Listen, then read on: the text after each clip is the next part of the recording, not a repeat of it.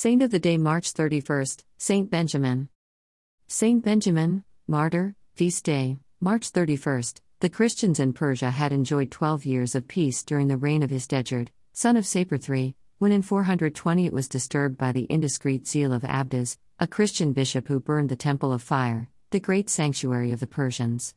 King Isdegerd threatened to destroy all the churches of the Christians unless the bishop would rebuild it. As Abdas refused to comply, the threat was executed, the churches were demolished, Abdas himself was put to death, and a general persecution began which lasted 40 years. Isdegerd died in 421, but his son and successor, Varanes, carried on the persecution with great fury.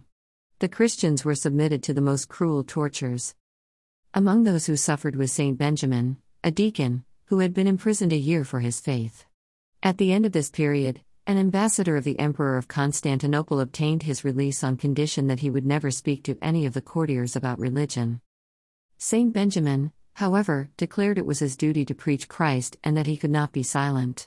Although he had been liberated on the agreement made with the ambassador and the Persian authorities, he would not acquiesce in it, and neglected no opportunity of preaching.